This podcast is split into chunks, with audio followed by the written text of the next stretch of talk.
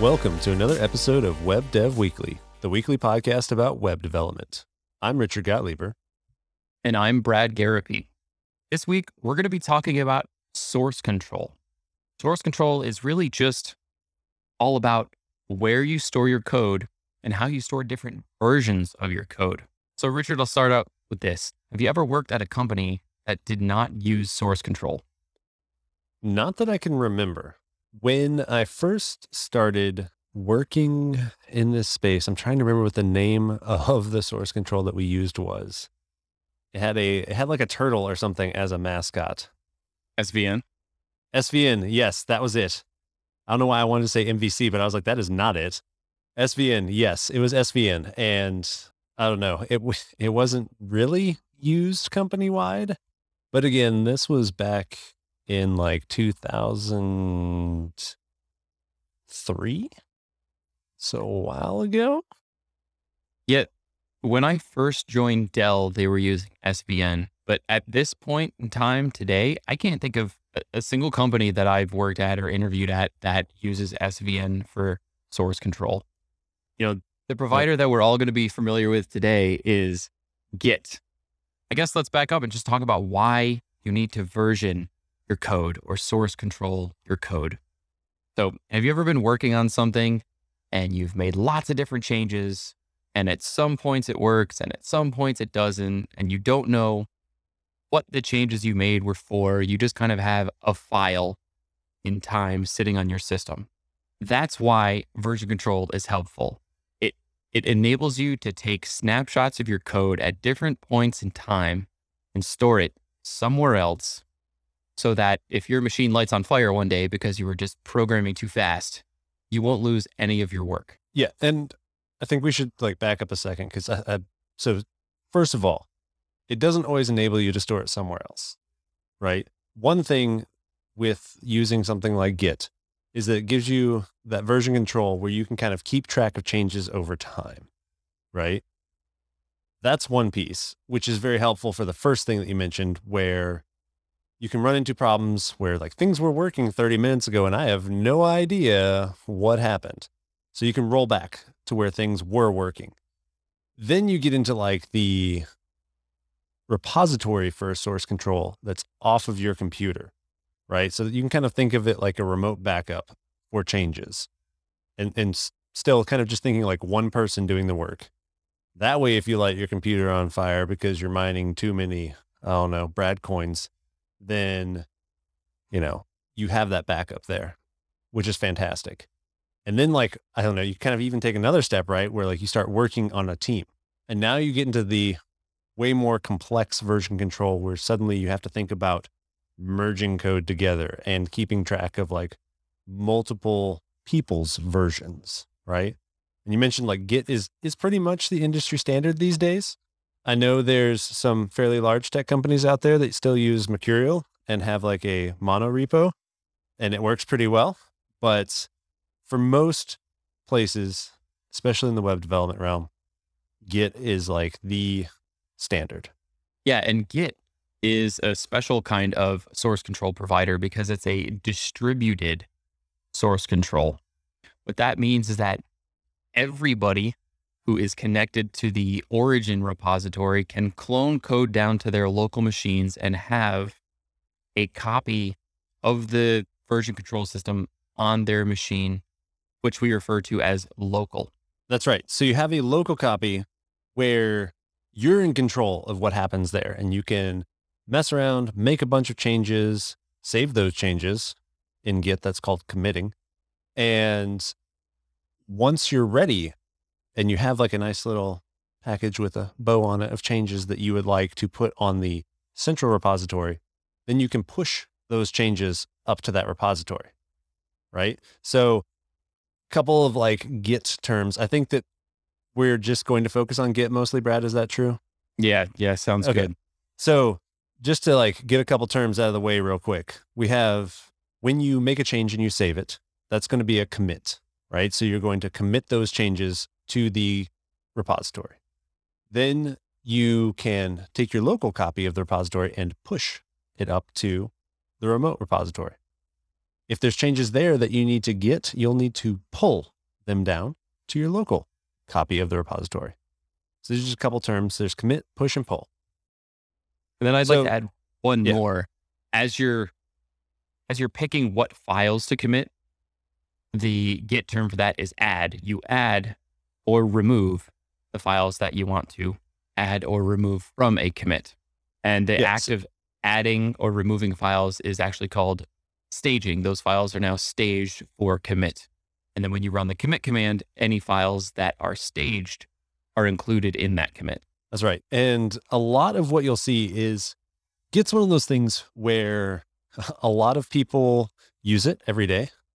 And I found in my experience, like, unless you really dig into it, you just get a couple of commands that you're like, these are the things I run when I'm coding. You don't really pay much attention to what you're doing. So you just like make a bunch of changes on your file system and you git add dot, which says add everything in this directory. And you're like, cool. You don't really care about what you're adding and then you commit all those changes, right? And depending on how frequently you do this and everything, that can be perfectly fine practice and you won't end up with any like negative side effects.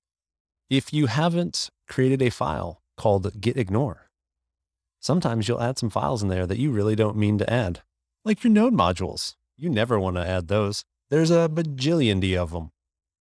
And so you can git add everything and suddenly now you have your node modules in there, right? So like that's another piece of like the more that you are aware of what's going on with Git, the more explicit you can be in what you do so that you don't have these issues. Yeah, and just to go a little bit deeper into that .git ignore file, you should check in the git ignore file to your repos. And essentially the contents of that file are a bunch of glob patterns that say, do not include these files at any time in this repository. So Richard, you mentioned node modules is a great one to put in there. Also, any .env files that you use to, to save your uh, passwords or API keys or anything like that locally, those should not be checked into Git. So they should be included in your .git ignore file. And then a lot of times, and I know there's some debate on this, but I think it's pretty clear in my eyes, should not be including your build or dist folder uh, and should not be checking that into your Git repository. I always like to put that in there. Yeah. And my favorite thing that I've ever seen in a git ignore, I have to give credit to Wes Bos because he has in his git ignore haters. And that's just beautiful. That was But- genius. But yeah, so that's that's one thing, understanding what you put in there, what you want Git to just ignore, right? So you don't pay attention to it. So Git is very useful as far as like just I kind of think of it as like a way to keep track of all the changes. You can even use it if you have like just straight up text documents, you know, if you're an author or working on your blog and you occasionally save changes along the way, this is an awesome thing to do because if you're like, man, you know, that whiskey fueled blog post that I just, you know, changed everything wasn't the best idea. And you want to roll back those changes. If you have a version control system for like your blog, for example, you can do that. And that's one thing where I think it's very powerful outside of just the programming world because it's kind of like a giant control Z, right? Where you can roll back changes and you can see what has changed along the way. Now, we've been talking mostly about like on your local machine, and then we mentioned a repository. There's one that everybody knows GitHub, right? Like that is the biggest, probably most popular repository out there that is a remote repository. And a lot of people, I think, associate Git with GitHub, even though they're not directly related, right? GitHub is basically just a server that hosts Git repositories. There's also Yeah. a couple others. There's GitLab and Bitbucket. Those are two big ones out there as well that serve very similar functions. Like all of these things are basically competing in the same space. They're, you know, like Instagram, Facebook, Twitter. There's GitHub, GitLab, Bitbucket. Essentially the same thing, but different features and stuff like that. Yeah, and I think the primary use of these things is to add a really nice UI to the Git CLI. So typically, if you're running Git commands, it's on a CLI. But if you want a, a better visual picture of all the repositories that you have, all the commits that have gone into them, and all the different branches and pull requests, which are terms we're going to get to later, on those repositories, that's where these providers come into play. I think for the purposes of continuing this conversation, we, we, you know we've limited it down to Git from the different version control systems out there, and I think probably you and I are both most familiar with GitHub. So I think we'll stick with that as far as as we're talking going forward. There may be a couple things that are GitHub specific. We may or may not call them out, but let's just talk about GitHub real quick. So on GitHub, you have your code in a repository and you've been keeping track of all the changes, right? And there's a concept within Git called branches. Branches are essentially, if you picture in your mind a tree, you have the trunk.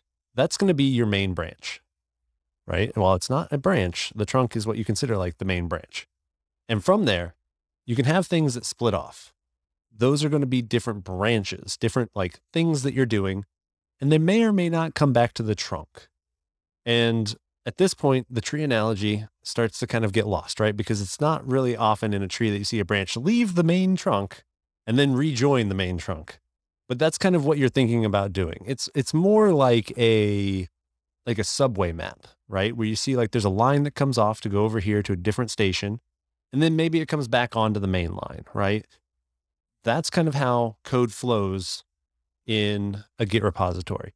So if you have, you know, your Murph app, just using that as an example, because we talk about that all the time. You have that, you know, and you've got the main branch there, and that contains all the stuff. And then you decide that you want to add a uh, a water tracker see how much water you drink during this workout, right? That would come off on its own branch. You do your work over here so that if at some point you decide to not include that, you can throw it away. Or once you decide to merge it in, put it back into the main branch and combine it with the main code, then it's one commit where it shows that code was added here. And that kind of gives you a history. So you can look back in time and see what's changed when I look back at the version control. Like, what do the different versions have? And it kind of keeps it nice and neat. And it becomes very powerful when you have a large team. So you have hundreds of branches. And they can all start to be merged in at different times. And when you merge those, you have to open something called a pull request normally. Like that's kind of like the best practice is to open a pull request. And that's requesting to pull that code in to the main branch. I don't know, Brad, do you want to talk through that a little bit more, pull requests and how they work? Yep. So GitHub really enables some awesome features around pull requests. When a pull request is created, typically the, the code owner gets an email or something like that. There's a notification on your dashboard that says there's a new pull request to your repository. When you navigate to that pull request, it'll show you all the files that were changed, how many additions and how many deletions. And what it essentially asks you to do is review that code and approve or deny this pull request. And along the way, it makes it really easy for the code owner to make comments. You can invite other people to come in and review the code and make comments or even request changes and what makes GitHub really, really powerful is all of their actions and automations around things like pull requests. So you can even set up stuff where when a pull request is opened, you could automatically run tests, you can run linting and formatting, all sorts of things to validate that this code is good to go and get merged in or pulled into the main branch. And I know at my company, our entire team structure and code review structure is built around this idea of pull requests. That's where all of our collaboration happens at the code level. We mentioned branches and you mentioned pull requests, also called PRs normally. There gets to be to a lot of opinionation about how the branches should be set up, right? And I know different places use different setups for this. There's a very common one that's called Git Flow, which I believe Atlassian is like a champion of this. I know they have fantastic documentation on it. And basically, there you have several different branches. You have the main branch, which is going to be like the copy of what is currently in production. You have a develop branch, which kind of holds everything that's going to be soon released to production. And then you have, you know, features and hot fixes kind of off of that develop branch where different things are being put into place. And one thing that's really cool when you start to think about like GitHub and GitHub Actions, And even, you know, integrations with like Netlify, for example, you can have different branches deployed to different places. So if you have your, your main branch, you know, that's what's out there in production for your website. And then your develop branch, you can have like a test environment where you have this live and ready to use. And you can be testing it in a realistic environment while you're getting ready to actually deploy that. There's also the idea of just like continuous deployment where there isn't that develop branch. Anytime a feature is ready to go, it's just merged right into the main branch and that feature goes live. there's a bunch of different ways to do this. And, and there's a lot of really strong opinions and reasons for doing one way or the other. I think the most important thing, at least in my opinion, when it comes to different philosophies around how to do this, is that wherever you are, just being consistent and having an agreement within the team and the larger group of how things are going to work. Because that consistency is very important. It doesn't matter, in my opinion, if you do, you know, a develop branch and then have like scheduled releases, or if you do continuous deployment, as long as everybody's on the same page and everything is like set up to accommodate that decision. Yeah. And maybe we could take a minute to talk about like how our repos are set up at work and how we do deployments. So at my company, the way we do things is we have our feature branches that that's where you do your development work on. When it's ready, you open a pull request. Everybody on the team looks at it and then it gets merged into master. As soon as that code is merged into master, it automatically gets deployed to our kind of QA or test environment. And once everything is approved there, we actually use this feature called Git tagging, where you can associate a specific name or tag or version number, most commonly, with a specific point in time of a branch. So, for instance, our code is in master, it's been tested, and we use a Git tag to say this is now version 1.2. And anytime a tag is created, we then publish that out to production. Our automations run on tag creation, and then we push our code out to our production hosting environments, wherever that may be. What's your kind of collaboration workflow? So I've worked in an environment that's basically what you're saying and talking about there, where the tagging equaled a production deploy. And that's great. I think it works really well. And it gives you an easy way to, if something goes wrong, you can roll back and it kind of gives you that too. It makes release notes easy too, as long as your commit comments have been nicely formatted and consistent, because you can kind of roll everything up into one, you know, little package there. Currently, uh, where I work, we do continuous deployment. So every single time that you get a pull request accepted, you merge it straight into the main branch and it goes live. There, there is no QA environment or anything like that, which is uh, pretty interesting there is a lot of tooling. Like the DevOps team has created a ton of tooling around ensuring that as code is rolled out, like there's continuous testing being done on it. And so if there's any issue found, it will roll back that specific commit. Awesome. Um, it, it is like the the infrastructure around deployments is way beyond me, but it is super impressive. And depending on which area of the code base you're talking about, you know, a commits to live can take somewhere around like 30 minutes to an hour to multiple hours as it rolls out like slowly over different percentages of the total production space. So it's pretty cool. But but yeah, it's it's always kind of intimidating when you're like, and ship it and it's going live. You know, and it that just happens like multiple times a day. Like it's kind of kind of amazing. I'm super impressed that things don't break way more often. And I think that's one of the things that source control really actually helps with is the ability to revert is what it's called specific commits. And like, for instance, if you did commit a bug and something's not working properly, you can use this revert command to essentially pull those set of changes right back out. And the way it works is that every change to the code is a brand new commit. So even if you are reverting one commit, it actually makes a new commit with the opposite changes applied essentially. So every every single change you have over time is an atomic unit. Right. Yeah. The way to think of it is you're always going forward in time. Even if you think you're going backwards, what you're really saying is go forward by undoing what I did before and put it back how it was. And I think that that is very important to like conceptualize because one of the really powerful, crazy things about source control like this is that it often can figure out like how to integrate your changes in with the current state of the code base. Now, you'll notice I said often. Sometimes when you try to merge your code together, there's this amazing thing called a merge conflict. And that's where the computer goes, Hey, I don't know what to do here. The file and what you're trying to tell me to do are not easy to figure out. So you're going to need to figure out which pieces stay and which pieces go. And so you have to actually go in and figure out which pieces of the code that you changed and somebody else maybe changed something in the same space need to stay and need to go. Often this happens when I make a change to a file and put it into the central repository and you make a change to that same file, but you didn't have my changes in there when you made your changes.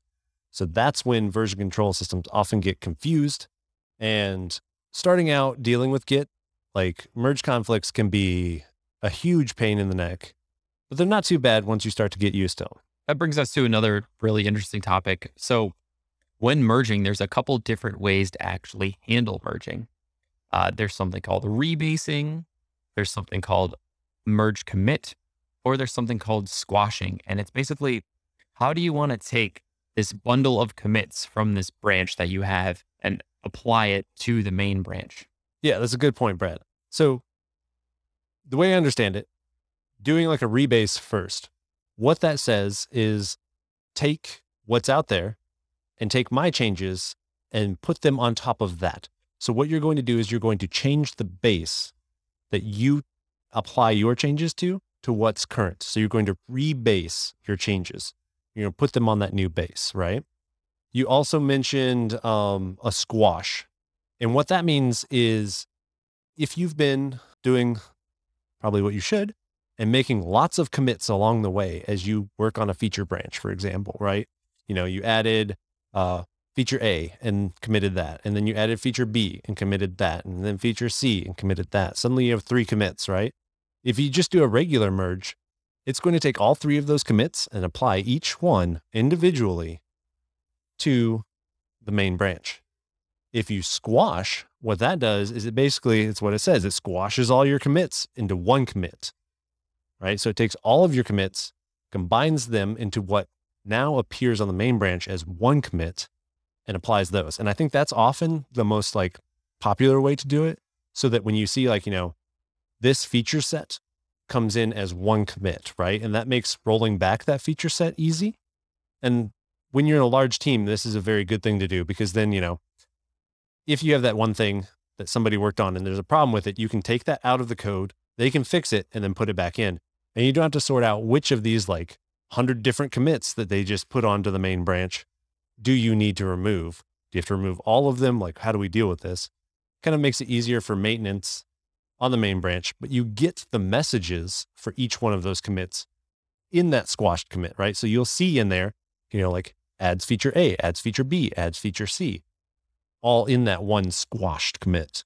Yeah. And it's, it's also interesting to note here that a commit has essentially two parts. It has the subject line as well as like a message associated with it. So the subject line is supposed to be typically short. You'll see guidelines between 80 and like 120 characters or something. And then the message is where you can really expound on like what's happening. So for these squash commits, that's exactly what GitHub does is they take all of the other commits that are being squashed and put that into the message. And then the the title is like, you know, the name of the PR or something like that. And Git actually allows you to choose what merge methods you want on your PRs. So for me personally, I always disable merge commits and rebasing, and I only allow for uh, squashing my changes when I merge into the main branch. So we've talked through different ways to like get your code into GitHub. I'd be curious, Brad, how you deal with different repositories, right? So if you have a project that has like a front end and a back end component, for example, just two pieces. We're keeping it real simple here. Do you put those all in one repo or do you make two separate repos? Yeah, I'm always the type that separates concerns in this case. So I would always make a new repo for a new piece of the same project. So, like one particular project or website could be comprised of many repositories. And that is the way that we do things at my company as well. We kind of align on that. Uh, but there's another way that you could do things called mono repo, where essentially it's a single repository, but there are many directories in there, each with a different purpose. Richard, do you have any experience with mono repos? So I definitely do. Not with Git, but at work, we have some mono repos that are basically the entire application lives in one repository. And again, like I just have to say, it blows my mind that things work as well as they do because whew, that's a lot of code in one repository. And kudos to the DevOps team that everything works amazingly well. Personally, for the most part, I like using separate repositories, like you mentioned, for separate concerns. One exception that I found is kind of nice is thinking about like some of my personal projects where I'll have like a Gatsby site with a sanity piece, kind of keeping the sanity configs in that same repository is nice because then I don't have to remember like, what did I name this repository in my GitHub mess? Right. And so, you know, it, it kind of keeps it all together and it works really well, especially since there's all of one dev working on it, right? So like we're not going to have any problems with like merge conflicts or anything because it's only what I'm doing. And it gives me that like, you know, this is basically the one place that contains all of my changes. Which is which is nice, but I I lean towards splitting things up, right? And making small repos that each contain their own like atomic pieces of code. Yeah. And I think, you know, to kind of keep going on the pros and cons of mono repos versus multiple repos, one thing that a mono repo allows you to do really, really well is when you make a change, let's say to the front end and the back end, and it's in a mono repo, those commits would go in at the same time, or they exist in the same repository at the same time. Whereas if you have multiple different repos, you have to think to yourself, well, does this version of this repo have the associated backend changes? And you're trying to match things up manually. Right. And that's a good point too, because if something goes wrong and you need to roll something back, for example, you don't accidentally roll back just the front end or just the back end and then break everything because it would be together in one commit. But then, of course, you have the challenge in a mono repo of figuring out how to deploy all of the many child projects that are in a single repository. You have to know at a per directory level or a per project level in your monorepo exactly how to deploy it, where it goes, and when. So that's definitely the challenge when it comes to managing everything in one giant piece.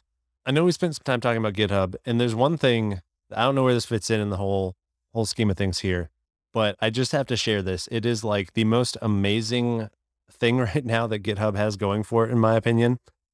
I uh, recently was trying to like add, you know, a little PR to an open source project. And I didn't want to, you know, like fire up a new copy of everything on my personal laptop and do all this stuff. So there's this amazing trick. If you just push the period key on a GitHub repo, I don't know if you have you done this, Brad? Yes, and it's amazing. It, it fires up a GitHub Codespaces, which is basically VS Code on GitHub in your browser and you can make all the changes to the code right there. It is it like blew my mind that I could just be like, and just push one key, wait for about 10 seconds. Oh, hey, there's all the code in an editor in the browser. Make the change, submit the PR. Never pulled anything down to my laptop, never did anything like that. It was magic. It was just straight up like magical. Life is just too good, man. I mean, and there's also uh, a URL you can go to, repo.new. And if you go there, it'll automatically create a new repo for you. It'll bring you to the repo creation screen on your account. And I thought that was really awesome as well. Yeah. So this, I don't know. I feel like in this episode, we just kind of like touched on Git. and GitHub. I will say when it comes to like rebasing and issues and stuff, GitHub is this like behemoth that normally is very friendly and plays nicely with others. Occasionally, something crazy happens.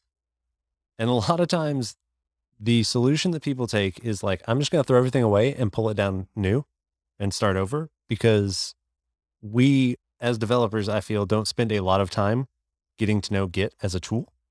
We just know the commands that we use every day. And if they don't work, we just kind of like, eh, and throw it away and pull it down again. But Git is like knowing how to deal with problems in Git is a superpower. And so I will say, like, spending some time with like the Git, like the website, ah, what is it? We'll put the link in the show notes, but the the website to kind of talk through all of Git and all the different commands and everything. It's a very dense set of instructions. And like you really don't for 90% of your job, you don't need it. But on that 10%, man, if you actually know what Git is telling you, and like, for example, if you commit your env file and you've pushed it to GitHub, it's there forever unless you can change history, which you can in Git. Now, it's the internet. So even if you change it on GitHub and remove it from the Git history, it's still probably there forever. So you should probably change all your environment variables, you know, like all your keys and everything.